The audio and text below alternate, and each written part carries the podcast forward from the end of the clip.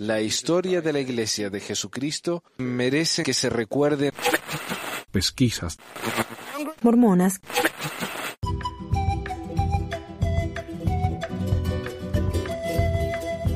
Hola a todos, bienvenidos a otra edición de Pesquisas Mormonas. Les habla Manuel.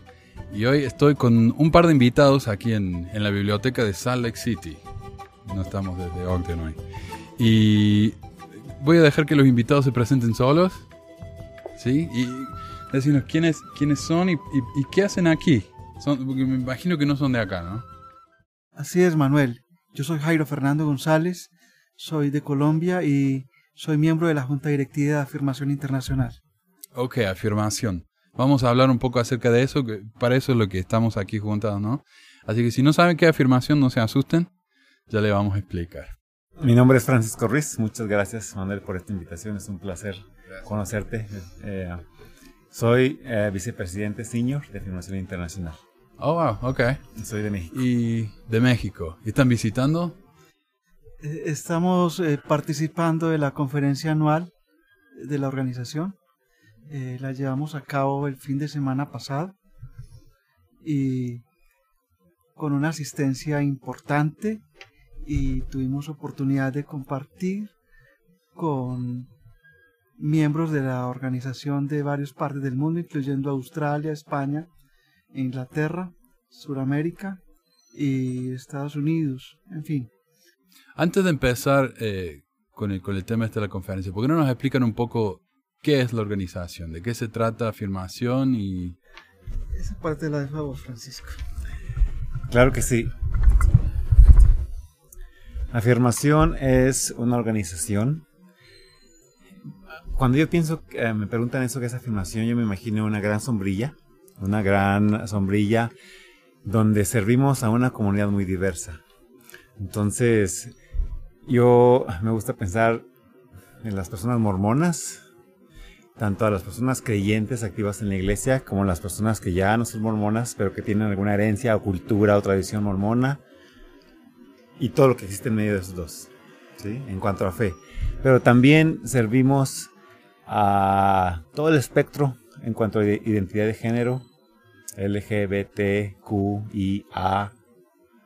y la organización se llama Amigos y Familiares, entonces ahí eh, somos muchas personas de con diversos ah, antecedentes. Pienso yo que el papel principal de afirmación se encuentra en conciliar la fe con tu forma de vida o con tu esquema de vida. Eh, sé que suena ambicioso y suena complejo, pero estamos involucrados en, en ese plan a fin de que las personas se puedan aceptar a sí mismas y por medio de este tipo de aceptación puedan llevar un- una vida mucho más plena para sí mismos. entonces si yo, si yo ah, caigo dentro del, ¿cómo dijiste? Espectro. De esa intersección entre lo mormón y LGBT. Así y es. mormón. ¿Por qué quiero ser parte de, de afirmación? Y esa es una muy buena pregunta porque a medida que la organización crece, ah, las personas buscan diferentes cosas. Tenemos cuatro, cuatro metas principales en la organización. Una es alentar la espiritualidad, que es empoderar a que cada persona determine, autodetermine su propio camino espiritual. Ah, Entonces muchas personas vienen a la organización buscando esa, esa, espiritualidad, esa ah, ánimos para encontrarla o autodeterminarse. Muchos otros no vienen por eso, pero vienen a encontrar, una, vienen buscando una comunidad don- quien- donde pueden ser mormones, exmormones o LGBTQ. ¿sí? A través de muchas redes sociales, actividades, etcétera. Otros vienen buscando recursos. ¿Qué tipo de recursos? Am, bueno, es una lista grande, pero nada voy a mencionar algunos como ah, recursos que les van a ayudar a su aceptación. ¿sí? Otros más específicos vienen buscando a este, especialistas que les ayuden en su situación, en su conflicto emocional o cosas tal vez de salud mental. Entonces, mucho tipo de recursos. En ciertos países buscan recursos como eh, empleo, vivienda, Entonces eso, estamos, eso es nuevo, lo estamos empezando a hacer. Entonces hemos empezado una gran iniciativa con la prevención del suicidio. Entonces es un recurso muy grande que vamos a empezar a ofrecer en todo el mundo. ¿sí? Y, y la última meta sería uh, diálogo. Y yo cuando yo pienso de diálogo, yo lo veo en dos vertientes. Una, el diálogo que se da con la iglesia a nivel general, a, nivel institucional, ¿sí? y un diálogo que se da a nivel eh, local, a nivel individual, con los líderes de la iglesia, con los familiares, con los miembros. Entonces, esas son las cuatro eh, eh, metas principales de afirmación. O sea que ustedes trabajan con la iglesia un poco, están vinculados de alguna manera nuestra común tenemos comunidad, una gran comunidad de miembros de afirmación que son activos en la iglesia. Entonces, como queremos servir a todos, eso nos hace que tengamos que construir puentes con, con muchas organizaciones. Tenemos una relación institucional y una de ellas es la iglesia mormona. Esto puede ser malinterpretado muchas veces porque de algún modo se podría entender de que nosotros tenemos alguna vinculación muy estrecha con, con la iglesia.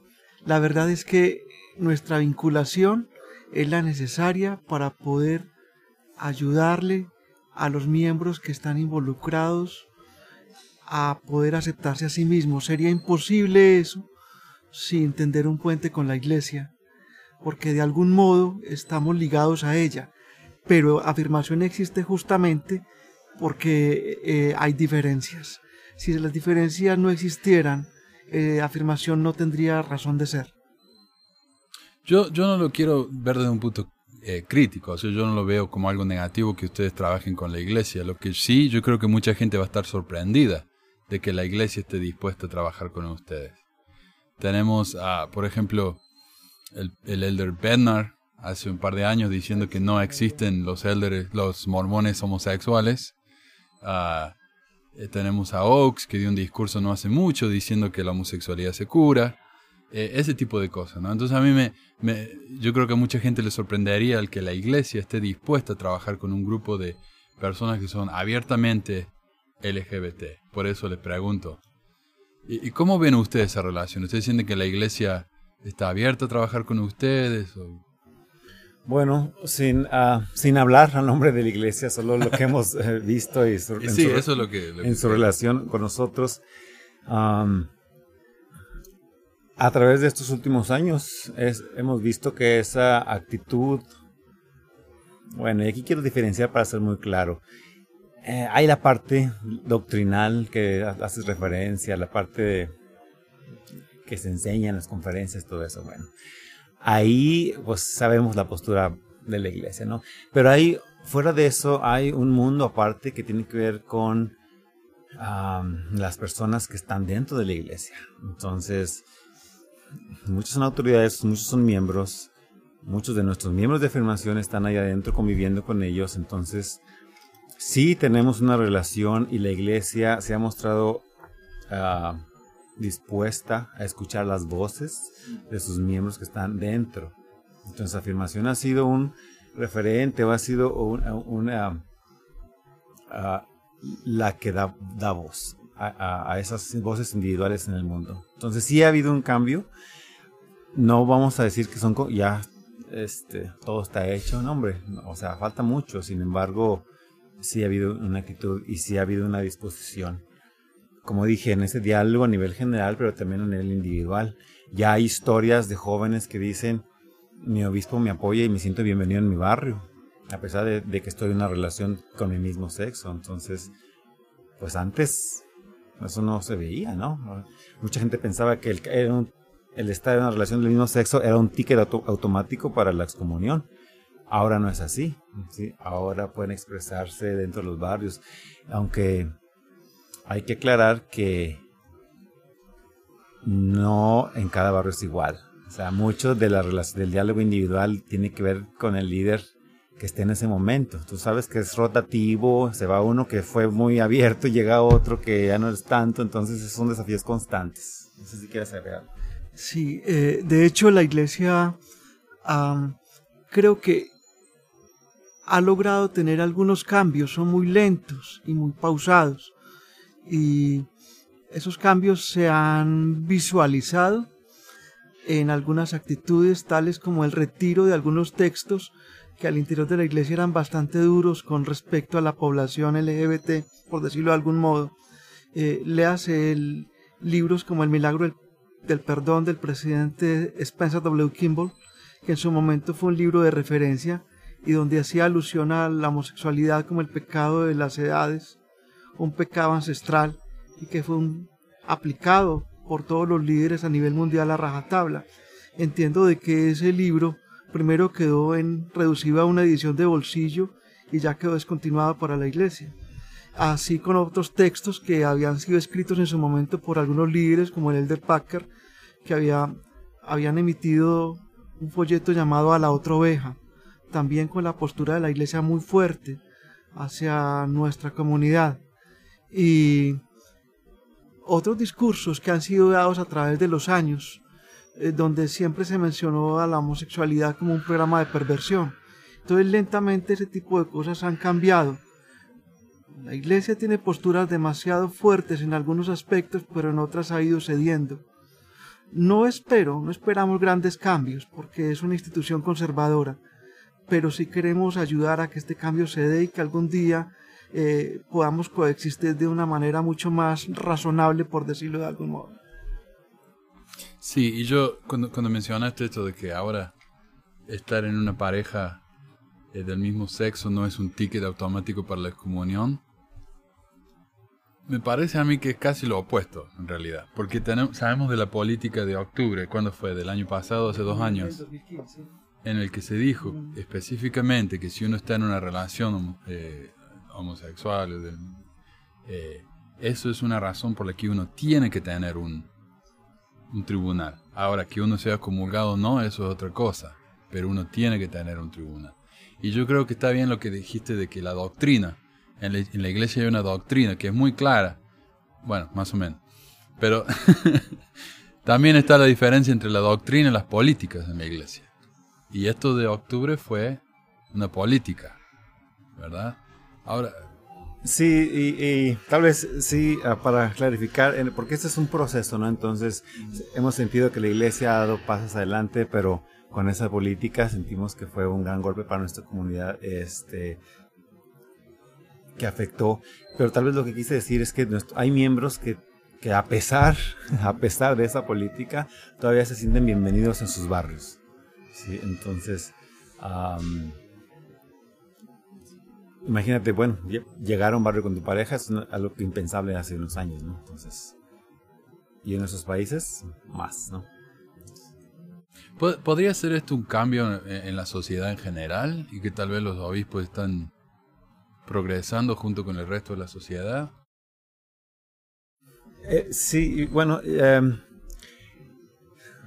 He leído comentarios o este textos donde bueno, las nuevas generaciones ya son más abiertas al tema, ya no es un tema tan tabú, sí, o sea, veo a los jovencitos ahora de los hombres y las mujeres jóvenes y como yo era antes, o sea, muy diferente a como yo, a la organización en la que yo estaba en los hombres jóvenes, entonces creo que este cambio generacional está ayudando. Pero también piensa en que la iglesia tiene posturas muy distintas de acuerdo al lugar donde ésta se ubique. No es lo mismo hablar con un obispo de un barrio, eh, digamos, de cualquier lugar de América Latina, en lugares pobres donde la cultura patriarcal ha sido ancestral, eh, a tener una relación con un, obispo en una zona urbana, liberal y, mucho, eh, tiene que ver mucho con la sociedad y con el lugar donde te ubicas. De tal manera de que eh, ni aún en este tipo de cosas, ni en la aceptación ni en el rechazo podemos hablar de uniformidad. Pienso que los cambios vendrán con el tiempo, pero este no es el momento de, de tener posturas lineales o muy estrictas frente al asunto, porque de hecho no tenemos una, no tenemos una actitud que sea uniforme para todos.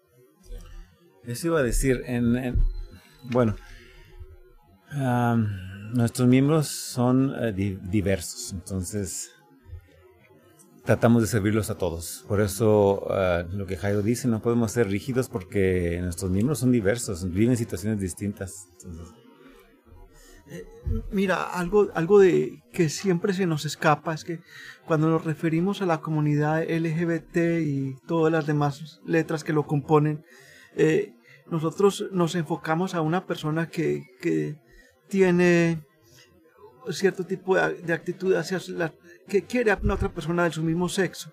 Pero ¿qué pasa con las personas trans o con las personas que son asexuales o que tienen otro tipo de tendencias que aún a nosotros que hemos estado involucrados en el asunto nos es difícil entender? Hay mucho que nosotros tenemos que tratar de entender y afirmación existe para tratar de ayudarnos a entender quiénes son esas personas y qué lugar ocupan, tanto en la iglesia como en la sociedad. O sea que en algún modo nosotros podemos decir que estamos en la en el lugar en que nos permite ayudar a todos a entender quiénes somos y a dónde estamos en cuanto a género. Muchos comentarios que recibo yo eh, cada vez que escribo algo acerca de o que hablo acerca del tema de la comunidad LGBT. Primero, bueno, muchos miembros de la iglesia consideran que la palabra gay es un insulto, entonces me dicen a mí que soy gay y por eso me fui de la iglesia. Como que es como que uno no, no, no pueden pensar ellos que uno puede ser miembro de la iglesia y gay. Les cuesta entender eso, porque para muchos de ellos ser gay es como el epítome de, de- del, ¿cómo se diría? del pecado, de la degeneración. Eh, y sin embargo tenemos a los líderes de la iglesia trabajando con comunidades LGBT. Yo creo que hay una desconexión todavía entre el liderazgo el, sí, y la membresía en general, desafortunadamente, ¿no? Y ustedes están haciendo algo como para llegar a ese miembro común, educarlos un poco, o ustedes enfocan directamente en, el, en la persona LGBT.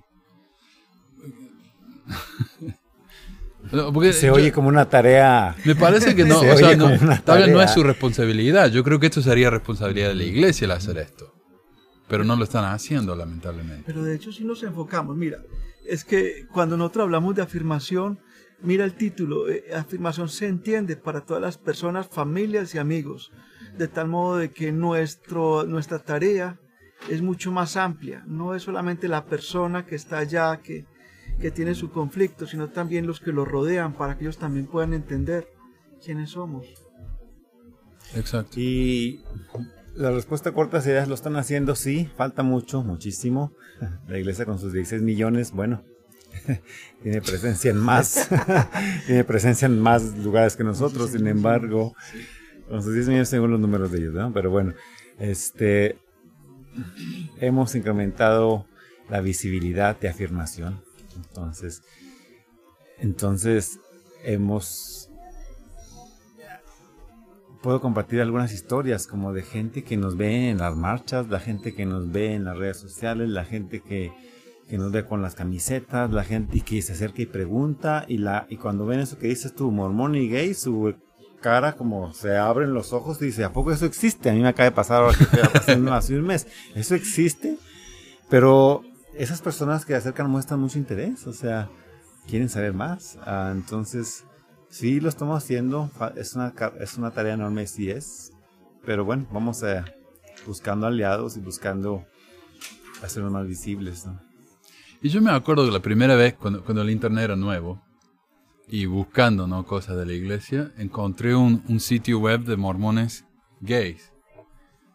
Y a mí me confundió tanto eso, porque, bueno, primero yo pensaba, convencido de que ser homosexual, que sé yo, sería una, una elección. No me acuerdo bien qué pensaba en esa época, pero, pero yo decía, lo que ellos quieren es crear su propia iglesia, porque ellos quieren ser mormones, pero quieren hacer sus cosas que van en contra de la doctrina mormona.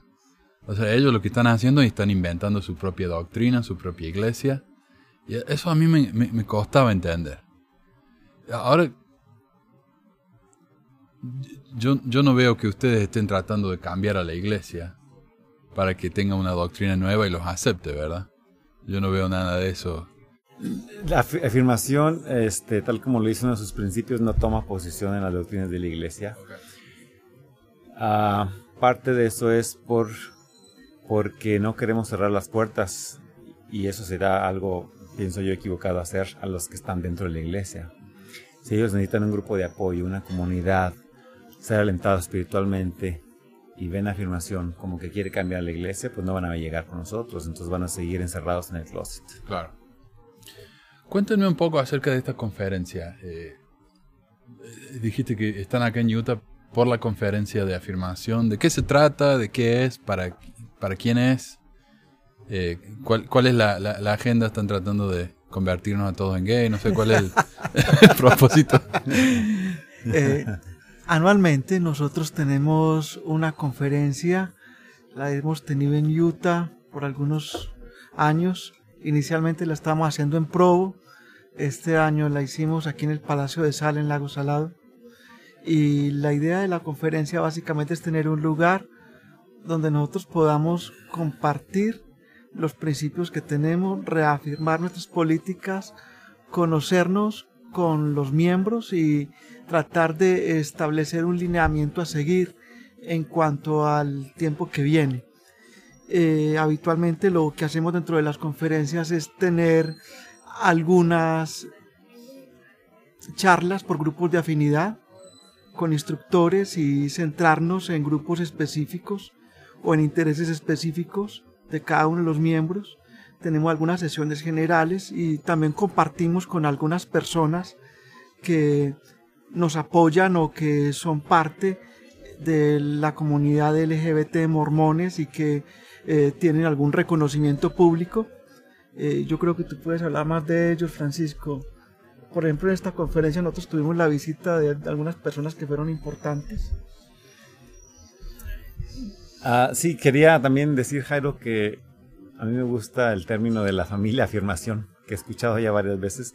La reunión anual de la conferencia internacional es es una gran reunión de la familia afirmación. afirmación. Este año estuvieron presentes miembros de 18 países, este, líderes, voluntarios regionales, internacionales. Ah, ha sido una planeación por los últimos 10 meses.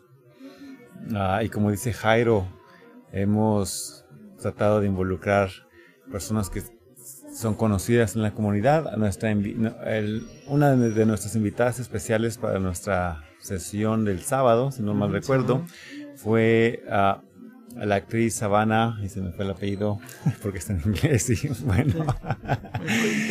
Pero uh, es quien hace el papel de María en los videos de la iglesia, ¿no? Entonces, oh, okay. Ajá. Y también artista de Broadway uh, entonces, eh, y musicales en Londres, entonces... ¿Ella es parte de la comunidad o...? Ella es aliada de la comunidad. Aliada. Sí, ella es aliada de la comunidad. Entonces es un, un privilegio escuchar su historia de cómo eh, llegó a involucrarse con la afirmación, ¿no? Entonces a través de un, de un miembro de la mesa directiva que es de Londres y que, bueno, coincidieron en alguna parte profesional de sus vidas y bueno, aquí está. Acuérdate del chico este que trabaja en Pixar Studios que hizo las películas de Coco. Creo que sí, eh, a él, Enron, él Enron, va... Sí. Este, sabemos que la película Coco gustó mucho, sí. entonces más en Latinoamérica y mucho más en México, yo creo. No, acá fue en, en sí, grandísimo, boom, ¿verdad? Entonces, uh, Enron, quien trabaja para Pixar, uno de los animadores de la película Coco, estuvo con nosotros, él es mormón. Sí, y también compartió su historia. Okay. Entonces, ajá, está en su, en su, relación con su pareja y su familia homoparental. Entonces, esas personas creo que nos ayudan mucho a darle voz, como mencionabas hace rato. Vamos a usar esas historias para llevarnos a nuestros países y um, hacernos más visibles. Hace unos años, en el 2013, a mí me sorprendió que Steve Young, ¿ustedes escucharon de eso? Steve Young es un jugador de fútbol americano Uh, muy, muy, muy famoso acá en Estados Unidos. Hay gente que se sorprende de que él es mormón. Él era que nieto, bisnieto de Brigham Young. Uh, y él en un discurso, él, él dijo algo de que hay que enseñar de que hay que ser más inclusivo con, con la comunidad LGBT. Y a mí me sorprendió mucho eso, porque él es la cara del mormonismo allá afuera, ¿no? Y, el año pasado tuvimos esta invitada otra de esos nombres americanos, ¿no? Entonces, pero es quien, ah, quien, pin- quien pintó, válgame la redundancia, las pinturas de- que usa la iglesia como ayudas visuales. Entonces, ella es ah, parte de nuestra comunidad. Entonces, hemos invitado, tratado de invitar gente que está eh, tiene su herencia mormona, pero también es parte de la comunidad LGBT. Entonces, eso crea un impacto y además atrae muchas personas. O Y sea, sí. crea, crea interés para participar en la conferencia. Sí. O- o yo, yo, yo diría también que, que este tipo de, de encuentros son la oportunidad para mostrar a algunos líderes de la iglesia que han sido presidentes de STAC o que han tenido algún cargo de liderazgo dentro de la iglesia y actualmente son personas trans o son personas que han aceptado su sexualidad cuando antes no lo hacían. Es- sé que para algún miembro de la iglesia puede resultar chocante eso, pero es real. Y de hecho hay uno de los líderes que fue uno de los arquitectos de templos de la iglesia y actualmente es una persona trans Una y participa y participa dentro de nuestra organización a nivel directivo. Entonces, Wow. eso es complejo de aceptar para un miembro común y corriente, pero es real, existe, no podemos ocultarlo. Sí, pero yo me imagino que siendo un miembro común, tal vez un miembro joven de la iglesia, que es LGBT, está pensando en salir del closet o no, y yo veo que alguien que es un miembro eh, notable de la iglesia, que no tiene ningún problema en ir y dar una, una clase o un discurso en, en la conferencia de afirmación, tal vez eso me ayude a mí a, a tener ¿no? un poquito más de motivación de, de afirmar mi propia situación, ¿no? Sí, y esa es una parte súper eh, de las más queridas en las conferencias, la parte de compartir las historias. Sí. He escuchado mucha gente que es la parte favorita. Ahí siempre va a haber una con la que te vas a identificar. Así es. Yo quería, yo quería recalcar algo de lo que hemos hablado, es que en toda esta trayectoria, la iglesia misma tiene ya un procedimiento que para los líderes en cuanto a cómo tratar a las personas LGBT es un procedimiento que es totalmente ajeno a la política y que es mucho más compasivo de lo que se pueda tener. El procedimiento existe a nivel de liderazgo. Lo que a veces nos llama la atención es que muchos obispos no lo conocen, pero igualmente existe dentro de la iglesia, dentro de sus instrucciones y sus cartas internas. Entonces me parece de que esas actitudes compasivas de algún modo son las que establecen puentes más allá de las políticas adversas que hacia el pasado se han implementado. Justo antes de la, de la conferencia esta, hubo una noticia que fue muy chocante para muchos, algo sin precedente, y es que la iglesia le donó dinero a Afirmación. ¿Me podría encontrar un poco de qué se trata eso? ¿Por qué? ¿Cuánto? Etcétera. Sí, claro que sí. Yo creo que esto enojó a mucha gente dentro de la comunidad también, Sí. por lo que Ha yo habido- entiendo. Ha habido muchas reacciones. Así como es diversa nuestra organización, las reacciones han sido igual. Muy diversas. en efecto, este, recibimos 25 mil dólares. Bueno, es algo. Es algo. No funcionó, nada, o sea, la misma cantidad, bueno, es algo, pero sí es sin precedentes. Hace ocho años, no, esto era también imposible. Este, como dijo Jairo, en esos puentes comunes encontramos un tema común que era la prevención del suicidio. Entonces, el, el encargado principal de nuestra organización eh, para recaudar fondos es el director ejecutivo.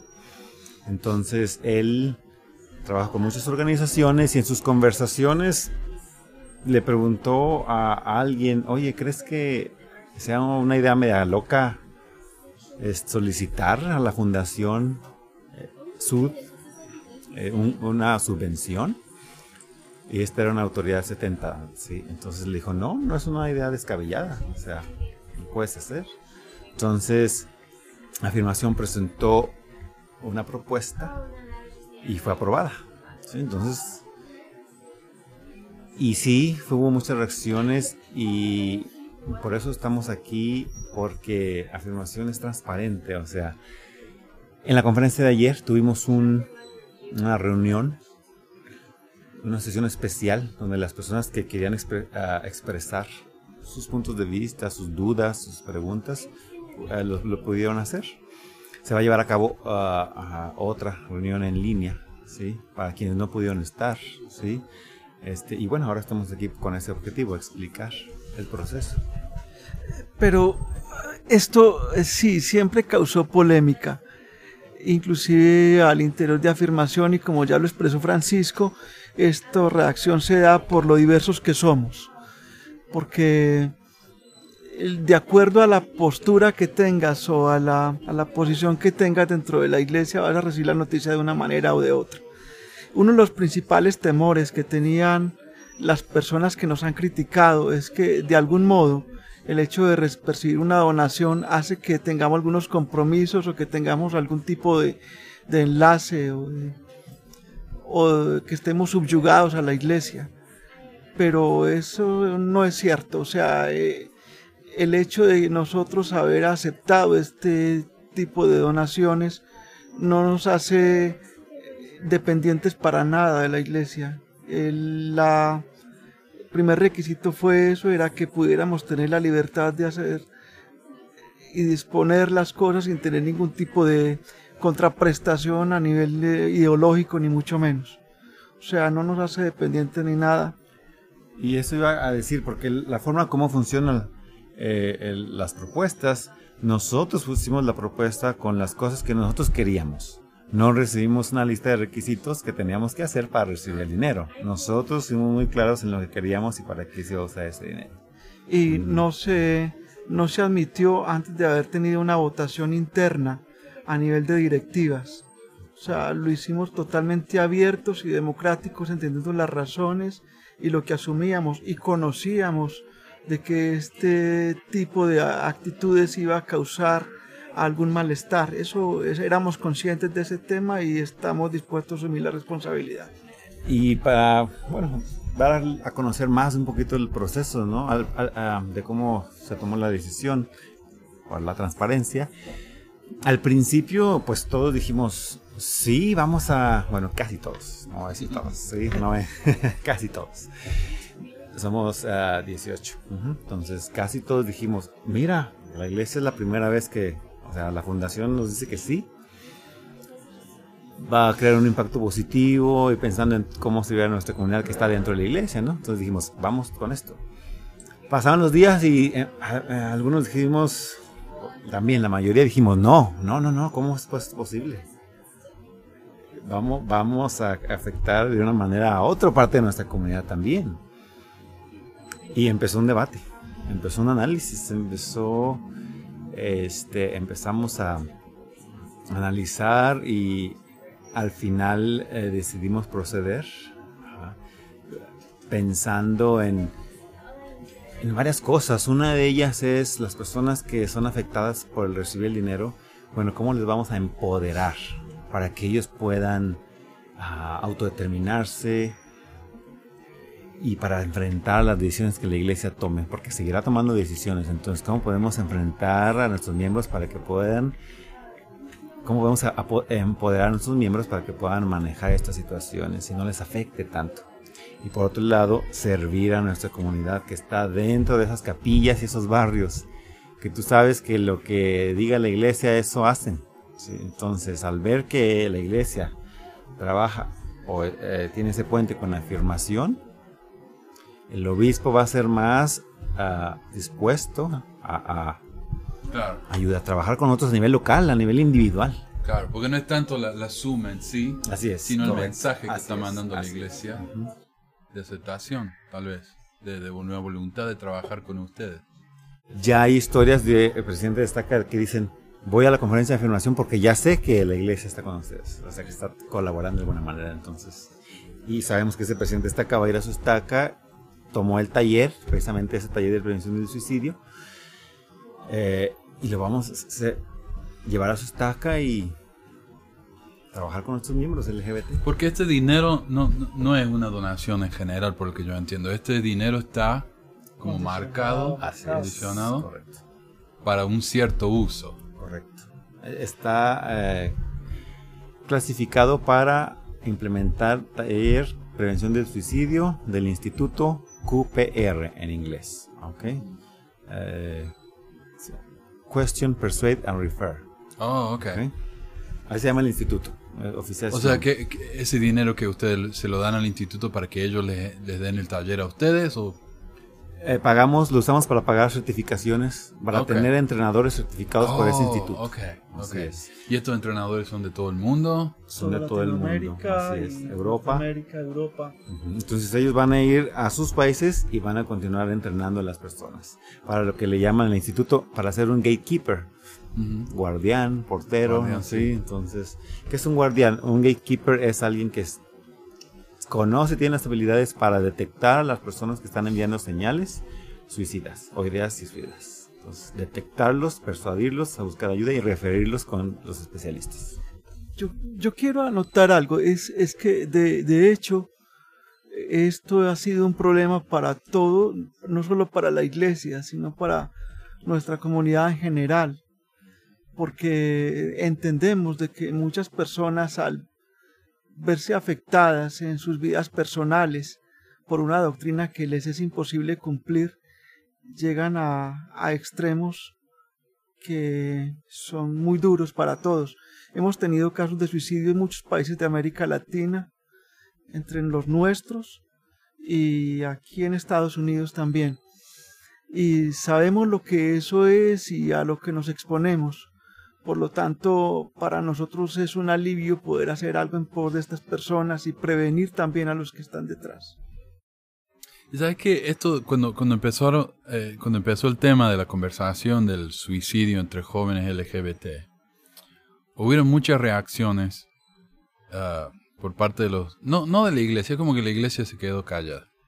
Pero los defensores, ¿no? Los perros guardianes salieron y hubieron varias, varios argumentos que se hicieron. Uno, eh, entre las personas religiosas hay menos suicidios que entre las no religiosas. Entonces, si hay un, un chico que es gay y mormón, obviamente va a tener menos posibilidad de matarse que uno que no es religioso.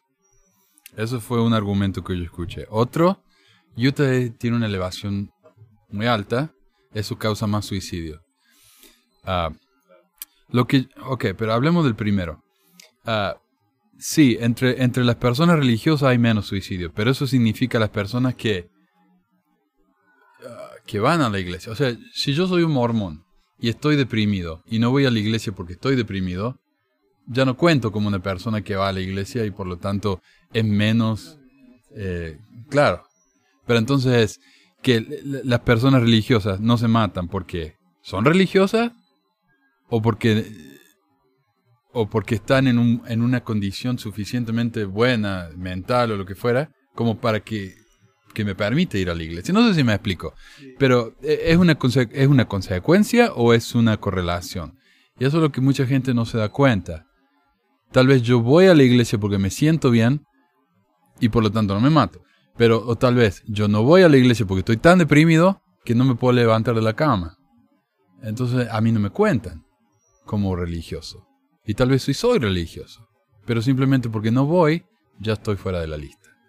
Y eso es lo que la gente muchas veces cuando hace estas encuestas no considera. Y eso es el problema a veces de ver números, puros números, y no ver las situaciones personas, individuales. Sí, quiero comentar en eso. En, el, en el, la capacitación que recibimos los que vamos a ser certificados Sí. del doctor Paul Quinet, que es eh, doctorado en- y tiene una 40 años en la experien- de experiencia en trabajar con este tema del suicidio. Él dice que el suicidio es multifactorial. Y él lista como unos 25 cosas que pueden influir. Y todos los que mencionaste son factorcitos. ¿sí? Entonces, cuando existe la combinación de todos estos, incrementa el riesgo. ¿sí? Entonces, cuando una persona llega a una crisis, entonces eso lo lanza directamente a lo que él llama con una pared de, re- de resistencia, que es, ah, que él lista otros 20 cosas. Por ejemplo, el daño que va a causar a mi familia, o Dios no quiere esto para mí, ah, o, o sea, cosas que los detienen a cometer el acto. ¿sí? Entonces, si ellos pasan esta pared que él llama de resistencia, ellos son mucho más, están más en riesgo de cometerlo. Cuando hay sustancias nocivas, alcohol y tabaco, él menciona específicamente otras drogas, el riesgo aumenta muchísimo, exponencial. ¿sí? En el aspecto LG LGBT, él dice que eh, los jóvenes que están en esa etapa de buscar, definir, a decidir ¿sí? su estilo de vida o definirse en su sexualidad, eh, dice que ellos son los que están, eh, ahí incrementa el, riesgo. ¿okay? pero bueno, no quiero quedarme con esto que es multifactorial este, y este capacitación es precisamente eso, para que las personas sepan detectar esos factores de riesgo. Y él dice, la técnica aquí es reducir factores de riesgo y aumentar los factores que los van a proteger. Pero en lo que dice Manuel yo encuentro una paradoja extraña. Es que es justamente eh, los últimos dos casos que hemos tenido de intento de suicidio en Colombia se han dado justamente por la, presión de, las, de la doctrina frente a su estilo de vida. O sea que en cierto modo no veo cómo desligar la religión del tema del suicidio.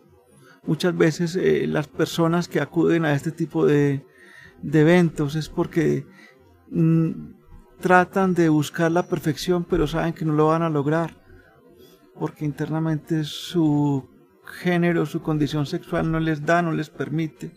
Entonces llegan a un imposible. Entonces siento que de algún modo eso no está inventado, no se ha dicho la última palabra, pero ciertamente no se puede ligar una cosa de la otra. Y lo que también dice es que la depresión que no se trata es la primera causa que te lleva al suicidio. Y sí. Entonces, sí, sí, sí, Eso es.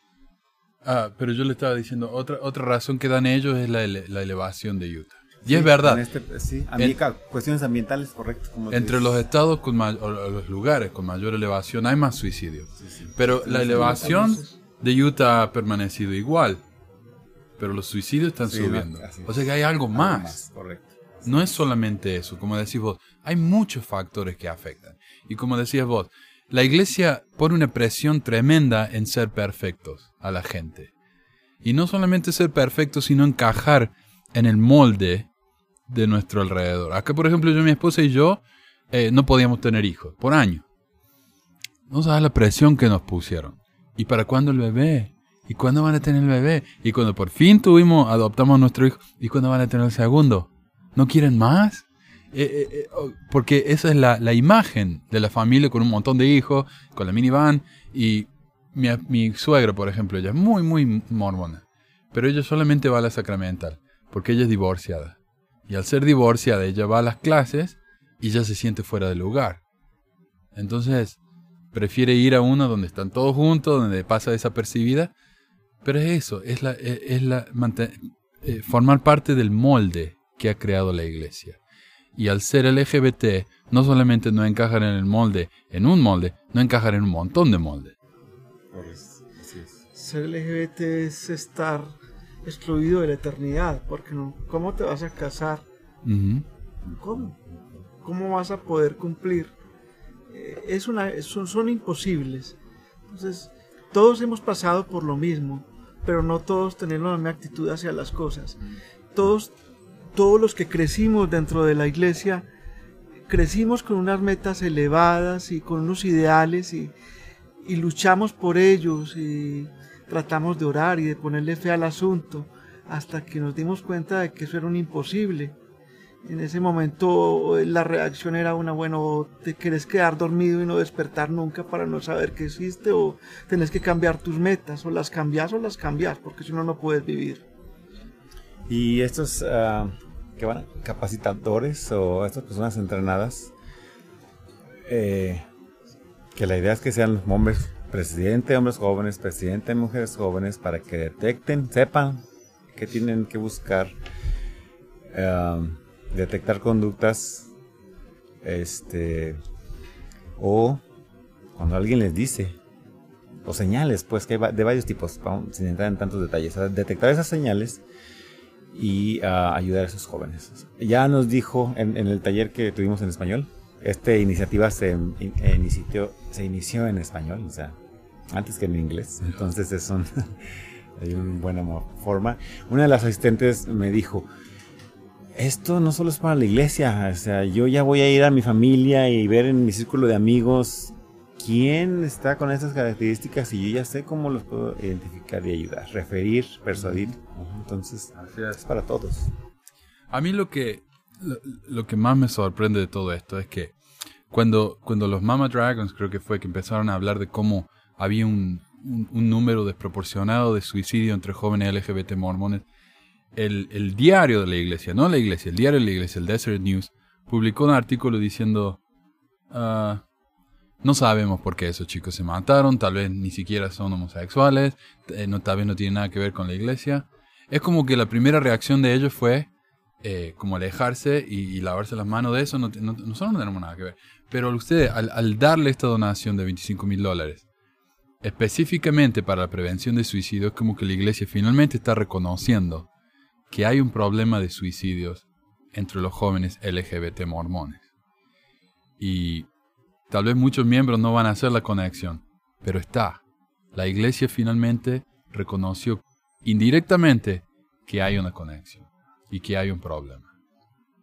Y que es muy importante y que se tiene que atacar. Hablaste de Mama Dragons y hablando de eso, tuvimos una reunión ayer con ahí con la la parte de la mesa directiva dedicada para Latinoamérica. Entonces ellos, ellas también tienen un se programa de, se van a involucrar, ellas también tienen un programa en la Universidad de Carolina del Sur, si no, o, sí, bueno, puede ser del, o Dakota del Sur, ay, bueno, esos dos estados. Entonces, lo, lo, que tuvimos ayer es que se van a involucrar su programa más enfocado en jóvenes, entonces servir a los jóvenes y ayer empezamos la coordinación porque nuestro programa, o sea, no es el único, ni el mejor, ni el que se necesita. O sea, vamos a buscar otros y también en sus países, como la presidencia de Brasil, ahí están diciendo, vamos a capacitarnos con programas del gobierno también. Entonces, es un equipo conjunto eh, para atacar, como dijo la, la líder de Mamá Dragones, eh, vamos a atacar este problema con energía.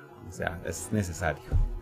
Sí, estamos hablando de, literalmente de, un problema de vida o muerte acá. O sea, esto no... No, no, so, no solo acá, Manuel. Eh, la, la, verdad es que el problema es a nivel Latinoamérica, a nivel Europa. Eh, aquí se hace visible de pronto porque, pues por el, la sede de la iglesia y todo esto, pero la verdad es que nosotros hemos tenido este tipo de casos en toda Latinoamérica. De ahí la necesidad de que este tipo de programas se, sean extensivos a todos los lugares donde estemos ubicados. Entonces, eh, yo creo que si bien aquí es muy visible, es necesario también visibilizarlo a nivel de nuestros países, porque existe. Finalmente, digamos que yo, estaban hablando ustedes del espectro de entre mormón fiel y no mormón. Yo soy un no mormón ya, yo no quiero saber más nada con la iglesia, estoy enojado con la iglesia, ¿por qué quiero ser parte de afirmación? ¿O cómo le puedo servir yo a afirmación? Eso es muy complejo de responder, pero de algún modo quienes hemos alguna vez sido parte de la iglesia y tal vez ya no respondamos con la misma devoción que teníamos antes o nuestros conceptos han cambiado, de algún modo tenemos algún rezago de cultura mormona en nuestras raíces y al estar involucrados en eso, al quedar algún pedacito de ese tipo de cosas, de esa cultura, pues eh, hace de que nuestra organización sea un punto de mira atractivo para estar ahí y para conocerlo. Es mi caso. En mi caso yo estoy totalmente ajeno a lo que alguna vez aprendí y enseñé como misionero. Sin embargo, para mí ha sido muy complejo desligarme. Tal vez alguna vez lo haga, pero mientras yo todavía esté en esta etapa de duelo, eh, yo voy a estar aquí y sé la importancia que afirmación ha tenido para mi vida personal y para mi crecimiento. Eh, pienso que para mí ha sido un molde perfecto y para los amigos y los que me rodean también, porque han sido mucho más comprensivos frente a, la, a mi vida y me han aportado. No sé, Francisco, ¿qué tienes algo Sí, me hiciste acordar una experiencia recién en Colombia. Sí, acabamos de terminar un, una actividad. Entonces alguien se me acercó, me dijo, yo soy ateo. Y algo le falta aquí a estas reuniones. ¿Sí?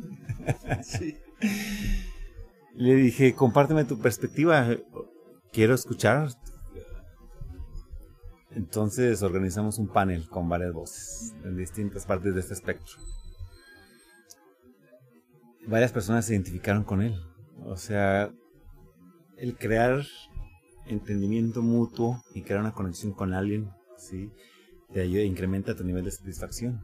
Entonces, esa persona, su historia, o sea, ateo, ya mormón nada más por nombre, por, ¿qué por herencia, por tradición, por amistades, pudo ayudar a otros compartiendo su historia, ¿sí? Entonces, ahora esa persona está tan involucrada en la afirmación que él dijo, yo quiero organizar la conferencia en regional en Colombia. Entonces, todas las voces son importantes en ese espectro, aunque sea la extrema derecha y la izquierda. El respeto. mientras eh, lo hagamos todo con esos valores que todos pues, son universales, ¿no? Respeto, la eh, diversidad, el... Entonces... Eso es lo que me gustó a mí, lo que dijo Sonia en, en el programa que grabamos, en el panel con Carlos y David. Y Sonia dijo, a mí me cuesta mucho ir a la iglesia, a veces me cuesta tremendamente, pero yo sé que si yo voy, voy a ayudar a alguien que está en mi misma situación, pero que no se anima a salir, a dar la cara, siente que no hay nadie como ellos. No, acá estoy yo, yo soy como ustedes. Y eso me pareció tan importante. ¿Algo más que quieran compartir antes de, concluir? No, yo no, yo solamente quiero agradecer por este espacio. Queremos que sepan de que Afirmación es una entidad de puertas abiertas. No cerramos las voces, todos son bienvenidos, no, no odiamos a nadie ni tenemos contradictores. Si quieren contradictores, pues ven, también pueden serlo, pero eh, estamos para escucharles en cuanto a lo que ustedes quieran hacer, conocer, saber. ¿Cómo se comunica, cómo se contacta la gente con ustedes? Oh, tenemos una página, tenemos líderes en cada país, tenemos listas de correos, tenemos listas de WhatsApp, eh, tenemos muchos medios, somos muy visibles. Para empezar, ¿qué podemos hacer? ¿Ir al sitio web, a un grupo de Facebook o qué hay? Bueno, puedo dejar directamente mi eh, cuenta de, correo electrónico, es fruiz.affirmation.org. Affirmation es A-F-F. I-R-M-A-T-I-O-N. Correcto. ¿Verdad? Punto .org. Okay. Así es. Y Ruiz es con Z. Con Z. Okay. F Ruiz. O si no, pueden ir a affirmation.org. Ahí lo voy a poner en el video. Si están escuchando el audio, lo siento pero está bien. ¿Mencionaste algo de, conferencias regionales? ¿Hay conferencias en otros países? Es, ya sí, este año habrá 15 conferencias oh, internacionales. La por primera vez en Barcelona, España. Este, estamos planeando ya la próxima en República Dominicana. Perú. Y en Perú, así es. Ya, ya en este año ha habido en Londres, Inglaterra, en eh, Buenos Aires, Argentina. Ya fuimos a Sao Paulo, Brasil, Recife, Brasil, Fortaleza, Brasil, a Cancún, México, Bogotá, Colombia. ¿Saben eh, dónde, dónde elegir los lugares también? ¿Está bien? Sí, cuando te invitan a una conferencia en Cancún, México, bueno, te sacrificas para ir. Yo voy, yo voy. Ah, ¿Cuánta gente vino a esta conferencia? Um, estamos hablando entre 550 a 600 personas. Wow. Está bien. Yo sí quisiera, para terminar, dejar un mensaje, bueno, muy claro del Comité Ejecutivo Internacional y de la mesa directiva. Estamos con las puertas abiertas. Todos los, y es más, es solo una no es una invitación, un desafío para que podamos servir y salvar vidas, las personas que están todavía en esa oscuridad de no saber, de no saber qué hacer, confundidos, conflictuados. Entonces, uh, que podamos eh, servir en nuestros capítulos locales donde estemos organizados y si no estamos organizados ahí, poder tomar tal vez la iniciativa. somos una organización de puertas abiertas. No nos molesta para nada que escuchemos una, opinión diferente, como ya las hemos escuchado. Y de ahí creemos que pueden salir oportunidades. Entonces, con mucha confianza. Muchas gracias. Bueno, muchísimas gracias. Gracias.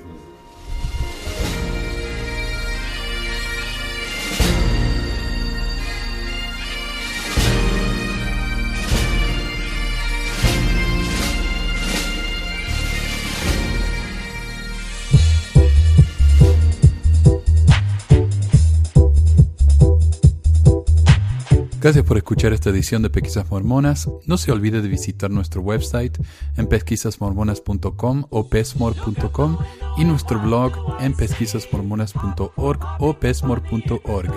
También tenemos un grupo de Facebook donde la discusión siempre es animada y si tiene un comentario, pregunta o hate mail, puede enviarlo a manuel.pesquisasmormonas.com. Y si por alguna razón ha abandonado la iglesia y ya no sabe qué hacer con todos esos miles de dólares extras, ahora que ya no paga el diezmo, le agradeceríamos si nos envía uno o dos dólares por medio de Patreon en patreon.com barra pesquisas mormonas o en paypal.me barra pesquisas mormonas para ayudarnos a cubrir los gastos de domain y hosting del podcast. Muchas gracias de nuevo y hasta la próxima semana. La música del comienzo del podcast es la canción de la primaria Historias del Libro de Mormón por Clive Romney. La canción previa a esta es Lo el Profeta del ex de Acevedo y esta es la versión de la banda Roosters de la canción de la primaria Palomitas de Maíz. ¿Por qué ayudar a pesquisas mormonas? Para que mi papá pueda parar los websites del y de los videos. Gracias. Pues quizás hormonas.